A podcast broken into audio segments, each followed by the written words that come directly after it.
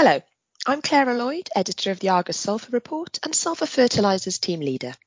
I spoke to you in early April about how the coronavirus was hitting the sulphur market from all sides, and in late April I presented a webinar along with my colleague Mina Chauhan examining the last four months and how the market has behaved, as well as provided a longer term picture.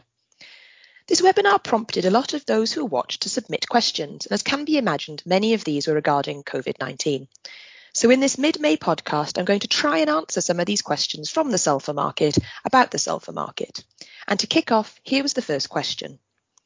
With the COVID 19 crisis, as oil demand drops and some of the heavy and sour oil production is reduced, are you worried that sulphur production will also go down drastically?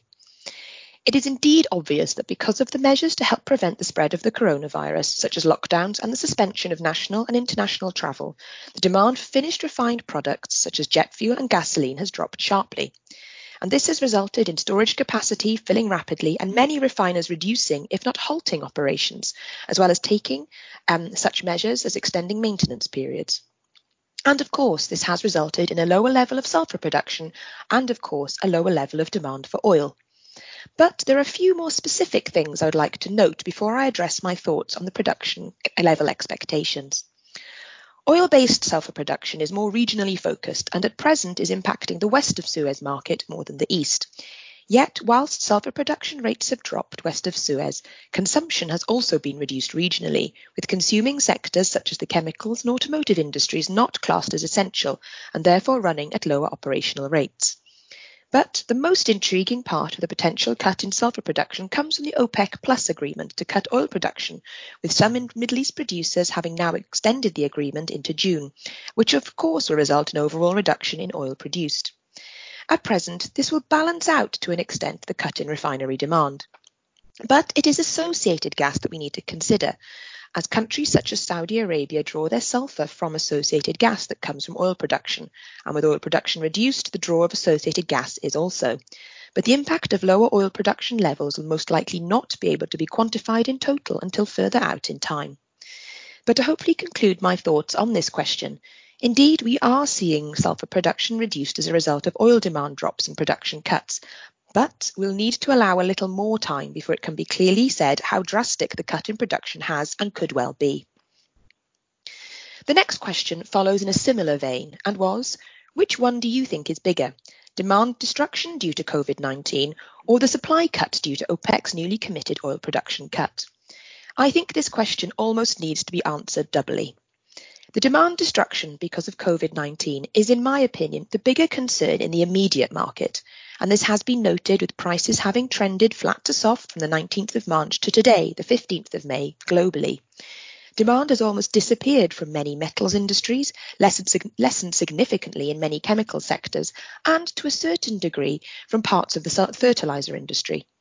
And even though supply cuts have also been in place, the soft pricing direction has been dictated broadly by the drop in demand.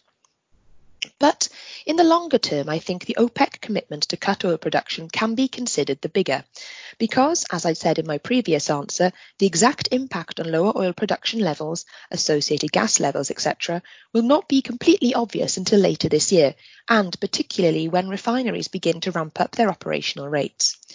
And this uncertainty and concerns about security of supply could well provide a bit of a boost for sulphur pricing. Already we have witnessed this. As the coronavirus spread further across the world in late February to early March and refineries in the west of Suez in particular shut doors and lowered operational rates, sulfur prices jumped 10 to $16 a tonne depending on price point because supply concerns were dominating the market sentiment. And now a question on logistics. What impact has COVID had on container and bulk logistics? To start with, I'm going to look at containers. Indeed, the Argus Sulphur report does more broadly look at bulk logistics, but at present, comments on all forms of shipment can't be avoided, as nothing is being left untouched by the coronavirus. So for containers, those who trade sulphur in this way are noting a sheer lack of availability, with containers stranded in some instances at their last destination ports, as many industries, such as manufacturing, are operating at low rates, if open at all, with many of these industries failing to be categorised as necessary. This is leaving containers without cargoes, and therefore they are not being moved. This is then, of course, increasing freight, and those in particular shipping from the FSU and Mediterranean to Asian destinations have noted that rates are high as there's a lack of capacity, and also once the containers reach their destination, they're not necessarily going to secure a new cargo, preventing charterers and ship owners from procuring a bounce back discount, so to speak.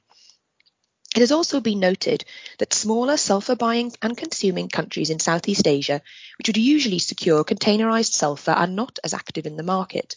This is because of coronavirus prevention measures lowering operational rates and therefore demand overall. And when it comes to seaborne bulk logistics, well, freight has been falling to five year lows in some instances, and the reason for this is twofold. One, the coronavirus has limited general global seaborne trade, which has, of course, increased the availability of bulk vessels, bringing down the general chartering rate. And two, with oil prices sitting at low levels, bunker fuel costs have also dropped. This has further added to the easing that has been seen in freight rates.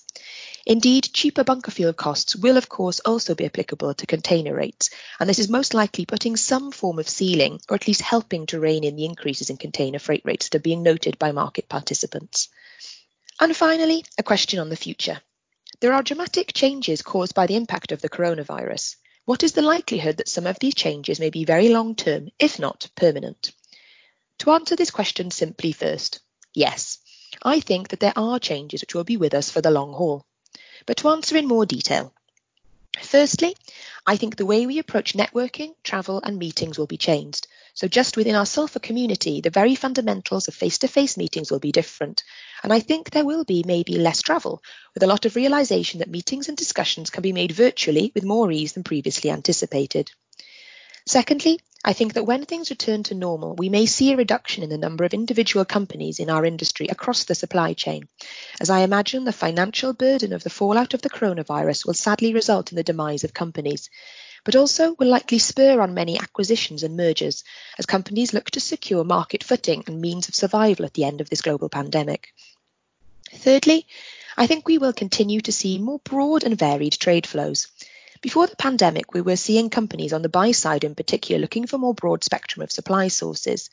But now I am already noticing, with, for example, a UAE loading cargo on its way to the US Gulf because of sulfur production tightness in the region, this diversification and I now fully expect it to be sustained as people look to avoid the situation they have found themselves in now.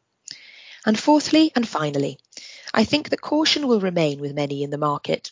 Sulfur prices started the year still feeling the effects of five year lows in the sulfur world and the poor performance in the phosphate fertilizer market for over 18 months. And these had already cast a huge cloud of hesitancy over the market and had continued to push more buyers and consumers towards a contract market rather than spot.